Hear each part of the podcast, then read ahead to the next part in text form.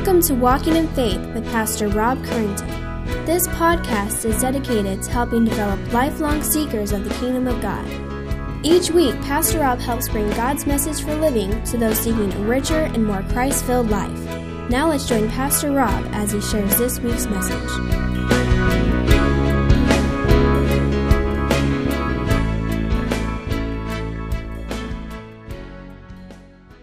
Hi, this is Pastor Rob. I want to personally welcome you to this episode of Walking in Faith.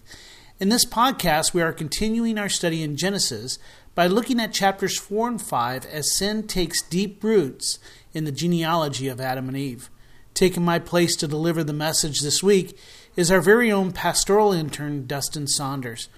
Dustin is a graduate of Biola University and is currently working on his Master's of Divinity at Talbot. He has a wonderful heart for the Lord and a passion for teaching Scripture. I hope you'll enjoy hearing God's message coming from this very gifted young man. And as always, we invite you to comment or send your questions on anything you hear to info at orangevilla.org. Till next week, may God continue to bless you richly and may you continue to seek his presence in his word. So go ahead and turn to Genesis 4. This morning we're going to be continuing in our series through Genesis, discovering what Genesis has to tell us about God who he is and how he interacts with his people, and what his character is. But before we continue, I wanted to look back at what we've seen so far in the last four, four or so weeks. Some, some different things we've seen about God. And in the first week, we saw God's power and his creativity in the creation of the world as he commanded all sorts of things to come into being, and they came um, just by the word of his mouth. We saw God's grace as he gave responsibility to Adam and Eve to rule over creation and to take care of it. Then we saw God's judgment and justice as he dealt with Adam and Eve um, after the fall, but also God's mercy in dealing with Adam and Eve by slaying an animal to give them clothing um, and by promising an offspring that would conquer death and Satan. The first glimpse of the promise of Christ from the very beginning in Genesis 3:15 the first glimpse that the Lord Himself would take care of their sin. And finally, we saw God's love and mercy when He removed them from the garden so that they would not remain forever in their sinful state. And so that's where we are this morning. Um, Adam and Eve have just been removed from the garden and are now living somewhere uh, east of Eden, somewhere outside of it. Uh, we will now see how the judgment upon humanity, which is death, will enter into the first family. And uh, the, the, sermon this morning is titled uh, Sin Takes Its Root. And it, it's, it's titled that because just like a root um, is, is the, the base level of where a plant gets its nourishment, and uh, everything that comes through the root makes its way up into the plant. It's the same way with sin. And so we're going to see the first people who are born um, corrupted by sin, Cain and Abel. And just like a root, it's going to just come out. And so that's what we're going to see this morning. So go ahead and read with me in Genesis 4. Now Adam knew Eve his wife, and she conceived and bore Cain, saying, I have gotten a man with the help of the Lord. And again she bore his brother Abel. Now Abel was a keeper of sheep, and Cain a worker of the ground. In the course of time, oh, I'm sorry, we're just going to pause it for a second. Um, so what we see already is God's grace on them. Um, the Bible tells us that children are a blessing from the Lord, so the Lord is blessing them already. Um, he's given them two sons, Cain and Abel. And Eve says, right now, it seems that Eve already thinks that this might be the promised son. Um, we now know that's not. Um, and so let's continue in, in verse 3. In the course of time, Cain brought to the Lord an offering of the fruit of the ground. Remember, Cain was a farmer. And Abel also brought of the firstborn of his flock and of their fat portions. And the Lord had regard for Abel and his offering but for Cain and his offering, he had no regard. So Cain was very angry, and his face fell. The Lord said to Cain, Why are you angry? Why has your face fallen? If you do well, will you not be accepted? And if you do not do well, sin is crouching at the door. Its desire is for you, but you must rule over it. So what we see is the two sons bring their offerings, each from their own respective work um, Cain brings his fruit from his farm.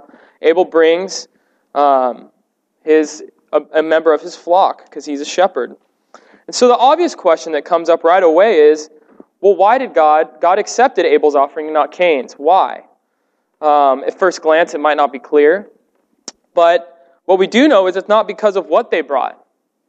Um, we know through later in the Old Testament that there are animal sacrifices. There's also grain sacrifices and fruit and food. So it's, it's not in what they brought. So then what's the difference? Why was Cain rejected while Abel was accepted? And we see a hint of the answer in verse 4. Uh, we see in verse 4 um, that Abel brought of the firstborn of his flock and of their fat portions. Another way to say that was he brought the fattest firstborn animal that he could find um, the most valuable. And uh, he, in the New Testament book of Hebrews, um, we see further and we get um, a little more clarity. It says this in Hebrews 11:4. It says, "By faith, Abel offered to God a more acceptable sacrifice than Cain, through which he was commended as righteous, God commending him by accepting his gift." So we see here that Abel was accepted, his offering was accepted because of his faith. Uh, you see, Abel brought the best of what he had because it was what God deserves and God had commanded him.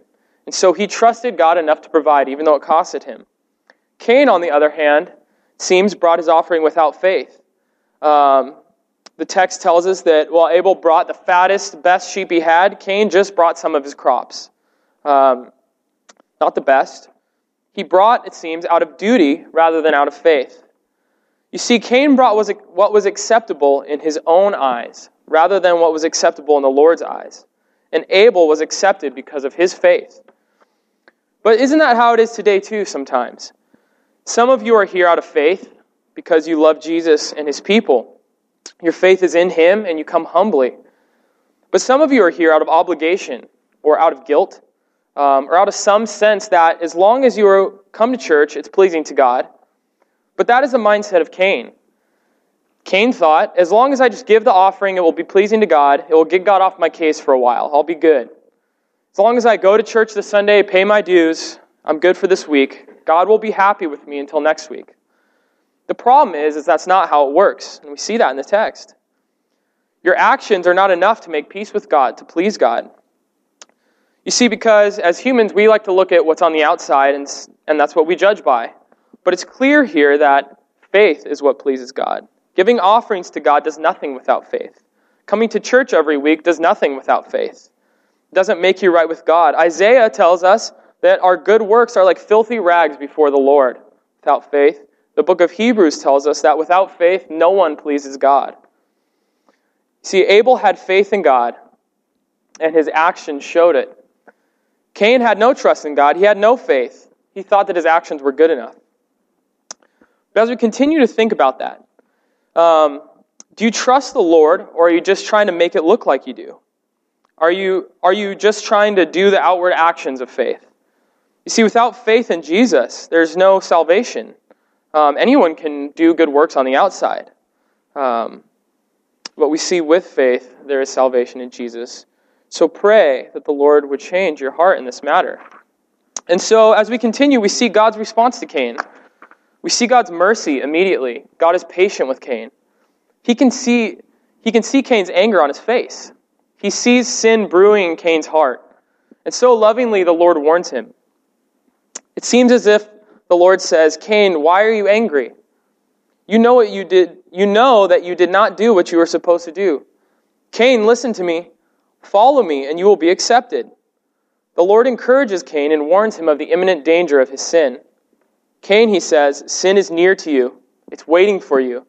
It's desiring you. You must master it. You see, the line is drawn. Cain can now go after God or go after sin.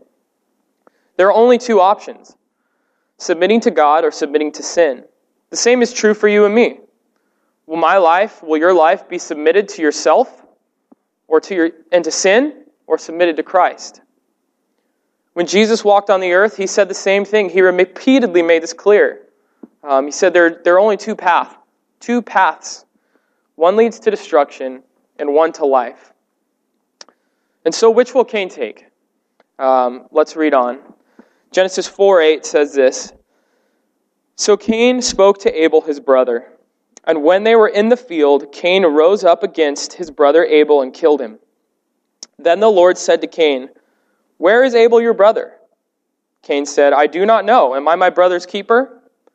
And the Lord said, What have you done?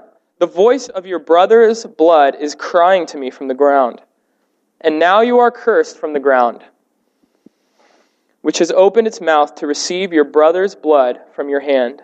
When you work the ground, it shall no longer yield to you its strength. You shall be a fugitive and a wanderer on the earth. Cain said to the Lord, My punishment is greater than I can bear. Behold, you have driven me today away from the ground, and from your face I shall be hidden. I shall be a fugitive and a wanderer on the earth, and whoever finds me will kill me. Then the Lord said to him, Not so. If anyone kills Cain, vengeance shall be taken on him sevenfold. And the Lord put a mark on Cain, lest any who found him should attack him. Then Cain went away from the presence of the Lord and settled in the land of Nod, east of Eden. And so Cain chooses sin. He chose to ignore God's warning. God's warning to him had just finished, and Cain is already planning the murder of his own brother. Think about this more deeply for a second. Cain hadn't been raised on violent movies or violent video games. He wasn't raised in a violent neighborhood. Most likely, he had never seen a human killed before. His murder of Abel was out of pure jealousy and hatred. It was unadulterated sin.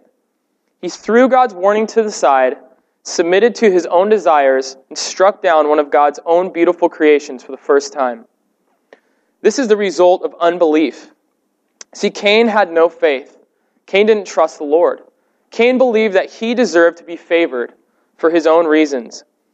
And so the Lord now comes down to meet with Cain.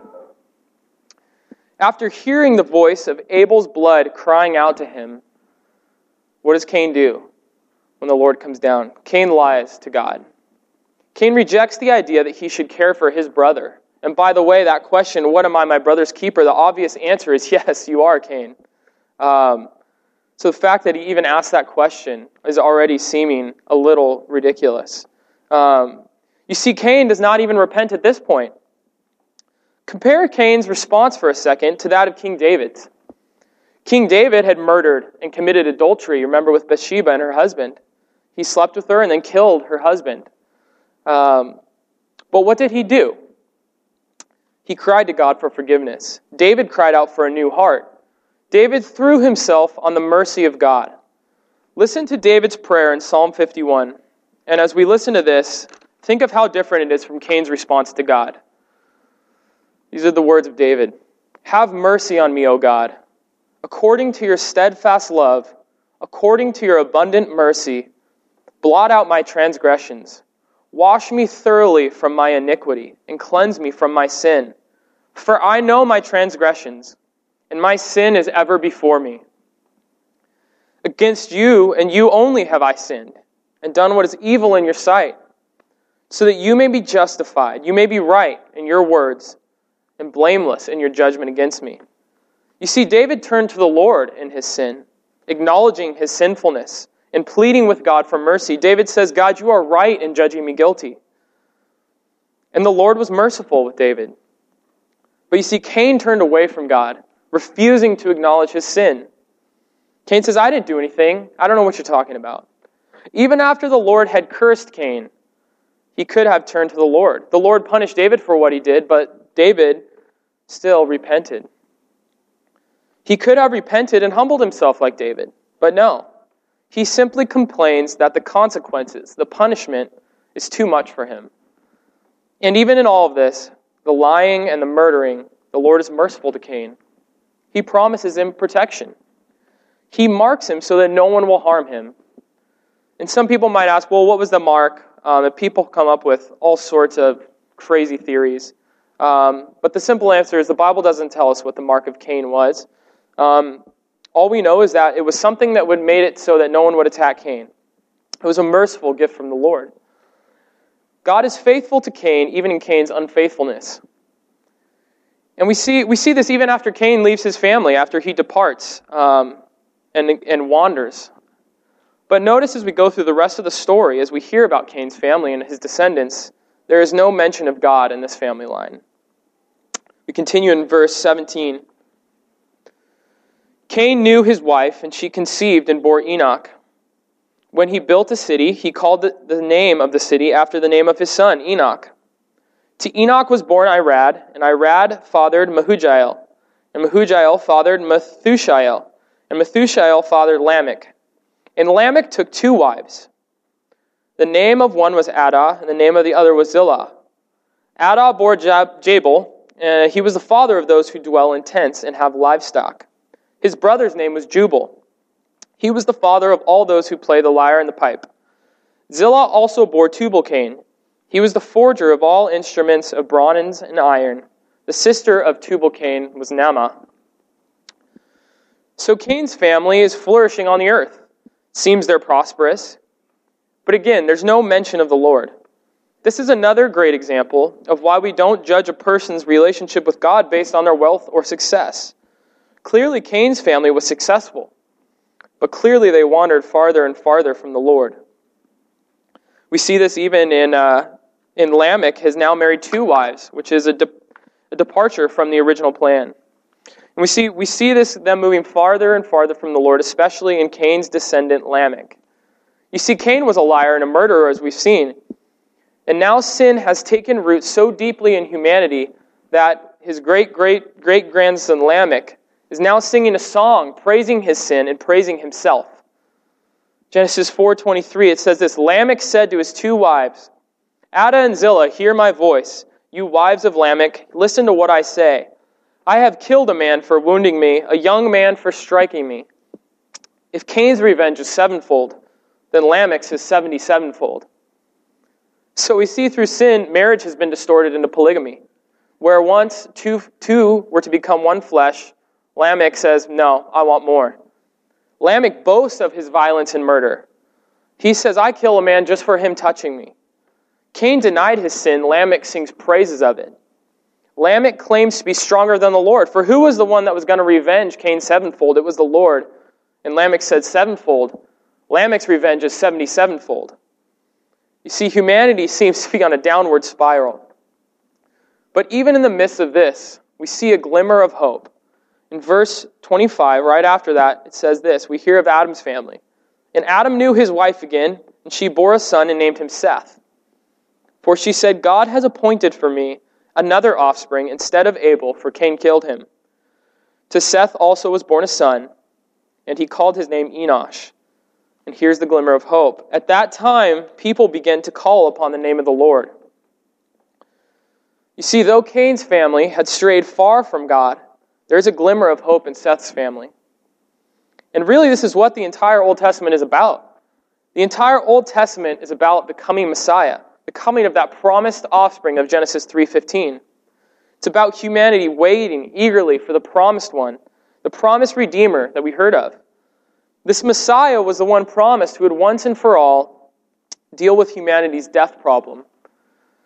From Adam's first sin, death became a reality to all humans. We are powerless against it. We all will die. And that is what the genealogy shows us about Adam's family that we're going to get to next in chapter 5. Man who was created to be immortal is now fallen and will die. You and I will one day die. But again, even in this genealogy, even in the story of Adam's family and the death that now is with them, we see another glimmer of hope. And before we get into the genealogy, uh, I just want to talk a little bit about genealogies. You see, chapter 5 is the story of Adam's family, it's a genealogy. And normally, what do we do when we come to genealogies in the Bible? Well, skip that, don't need that. Boring, right? Um, but while they might not always be the most exciting thing, they are extremely important, especially this one. Think of the genealogy, for example, in the beginning of the book of Matthew. Um, it details the lineage of Jesus and proves that he is the rightful heir to the throne of David connects him all the way back to Adam. This would have been extremely important to any Jew who was wanting to know if he really was the Messiah or not, because they knew the Messiah had to be an heir to the throne of David.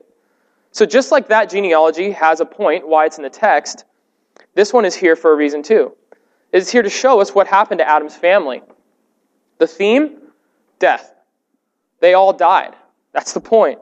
This human race, which was supposed to live in harmony with God, in innocence now dies. That's the emphasis. Adam, dead. Methuselah, dead. This is unusual for a genealogy. Most genealogies just say, you know, so and so fathered so and so, fathered so and so, fathered so and so.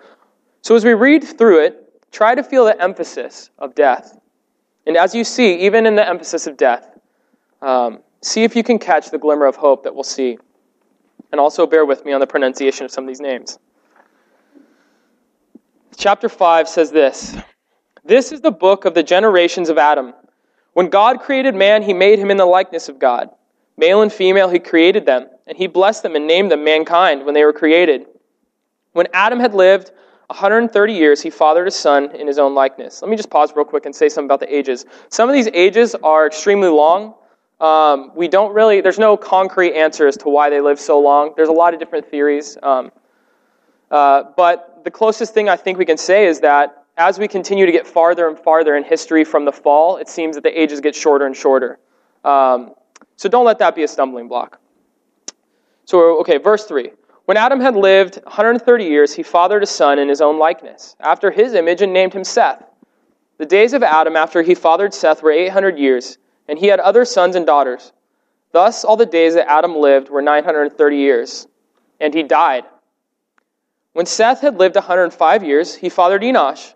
Seth, li- Seth lived after he fathered Enosh 807 years and had other sons and daughters. Thus, all the days of Seth were 912 years, and he died. When Enosh had lived 90 years, he fathered Kenan. Enosh lived after he fathered Kenan 815 years and had other sons and daughters. Thus, all the days of Enosh were 905 years, and he died. When Kenan had lived 70 years, he fathered Mahalalel. Kenan lived after he fathered Mahalalel 840 years and had other sons and daughters. Thus all the days of Kenan were 910 years, and he died. When Mahalalel had lived 65 years, he fathered Jared. Mahalalel lived after he fathered Jared 830 years and had other sons and daughters. Thus all the days of Mahalalel were 895 years, and he died. When Jared had lived 162 years, he fathered Enoch. Jared lived after he fathered Enoch 800 years and had other sons and daughters. Thus, all the days of Jared were 962 years, and he died. So we're, we're in a pattern here. Now, listen to this. When Enoch had lived 65 years, he fathered Methuselah. Enoch walked with God after he fathered Methuselah 300 years and had other sons and daughters. Thus, all the days of Enoch were 365 years. Enoch walked with God, and he was not, for God took him a break in the pattern. When Methuselah had lived 187 years, he fathered Lamech. This is a different Lamech than the other one. Methuselah lived after he fathered Lamech 782 years, and he had other sons and daughters. Thus, all the days of Methuselah were 969 years, and he died. When Lamech had lived 182 years, he fathered a son, and he called and called his name Noah, saying, "Out of the ground that the Lord has cursed, this one shall bring us relief from our work and from the painful toil of our hands." Lamech lived after he fathered Noah 595 years and had other sons and daughters. Thus, all the days of Lamech were 777 years, and he died. After Noah was 500 years old, Noah fathered Shem, Ham, and Japheth. You see, amidst the reign of death, there is hope. Enoch shows a glimmer of hope in that somehow death does not have to be a reality. It says God took him. This only happened to one other person in the Bible, the prophet Elijah. You see, through faith, it says Enoch walked with God and pleased God uh, in Hebrews. Through faith, it tells us Enoch escaped death. God took him as a sign to us. Through faith, death can be avoided. And through Noah, we learn that the bloodline of the Messiah is preserved. He is on the way. God is holy, just, gracious, and loving. We all have this hope. We live today on the other side of the coming of the Messiah. You see, they were waiting for this promised one. We now know who he is. We stand after his coming. We stand and look back at Cain and at his pride and at his family and their sin, and we say, What a fool! How could he do those horrible things? But the reality is, in the story, we are Cain. We are not Abel. We are included in the number who have turned aside from God. In the book of Romans, Paul says that all of humanity has turned from God, and we are guilty before him because we have fallen short of a holy God. We have evil, we, have, we all have evil in our hearts. You see, it may not feel like that, but when compared to a holy, just, and perfect God, we fall very short. In the book of First John, the Apostle John says that if we say we have no sin, we call God a liar. You see, God in His holiness, in His justice, in His goodness, would be right to condemn us all. But that's not the end of the story. Because remember, God promised a solution to the problem. You see, God knew that we can never take care of this on our own. He knew we could never take care of our problem of sin, our problem of death. So God came and did it himself. The promised offspring of Genesis 3:15 has come, and his name is Jesus. While Abel's blood cried out for vengeance against Cain and justice, Jesus' blood cries out forgiveness. God fulfilled his promise that he would be the one to take care of our problem. He would deal with sin and death himself. He lived a perfect, Jesus lived a perfect, sinless life, and yet he offered himself up to be crucified, to be killed, to be killed by sinful men. On that cross, he took our sins upon himself.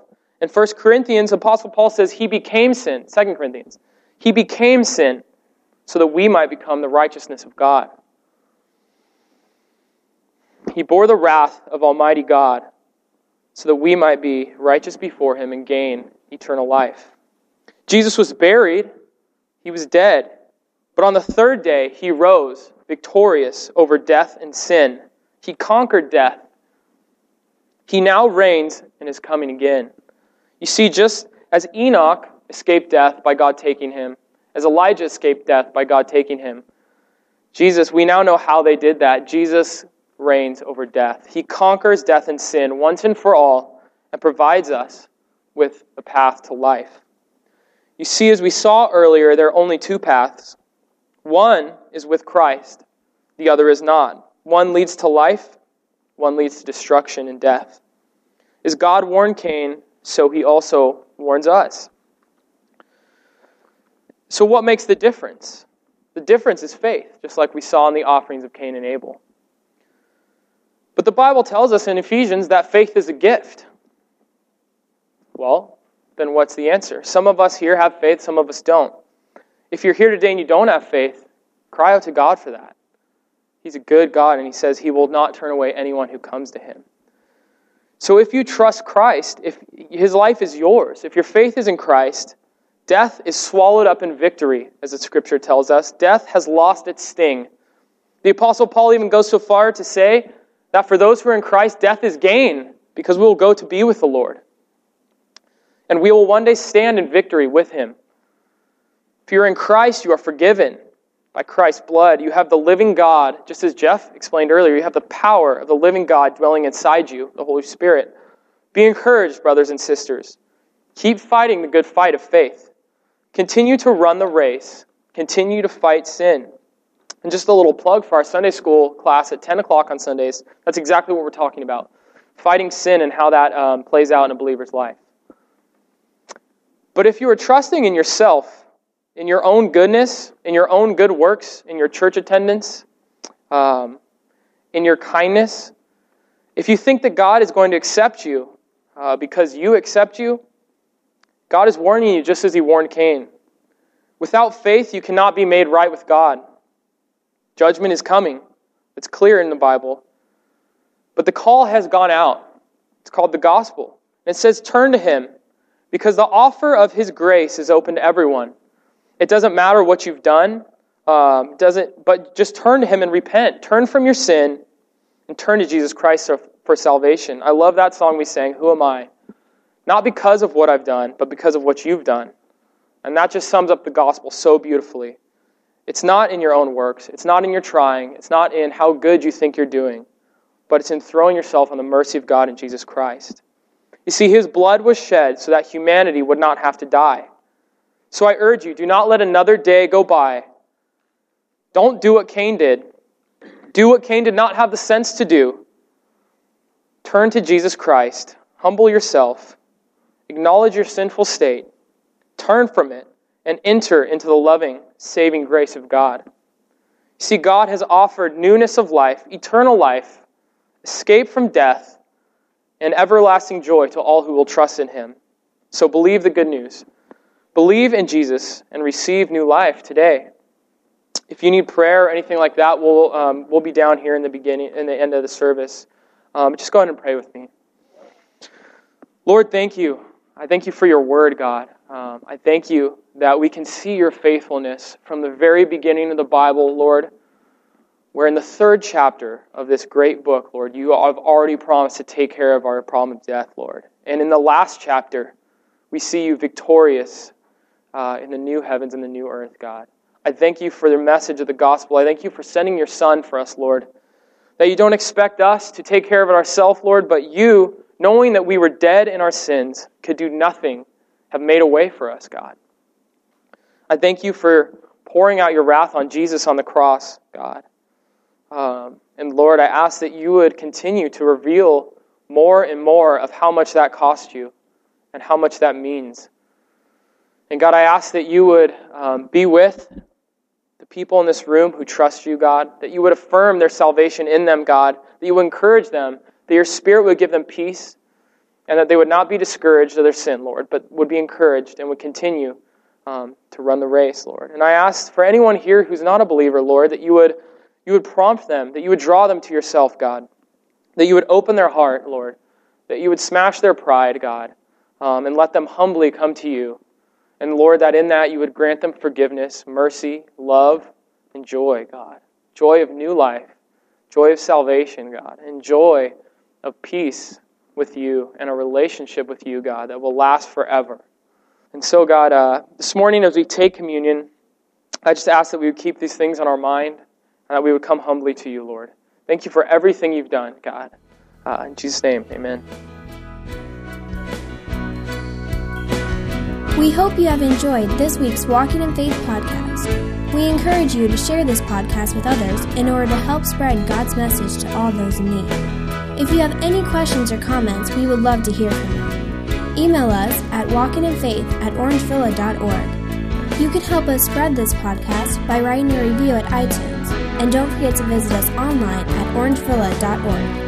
There you will find more information about our ministry, as well as share your thoughts, submit prayer requests, and find out how you can help others to grow in God's love. Until next week, may God bless you in everything you do.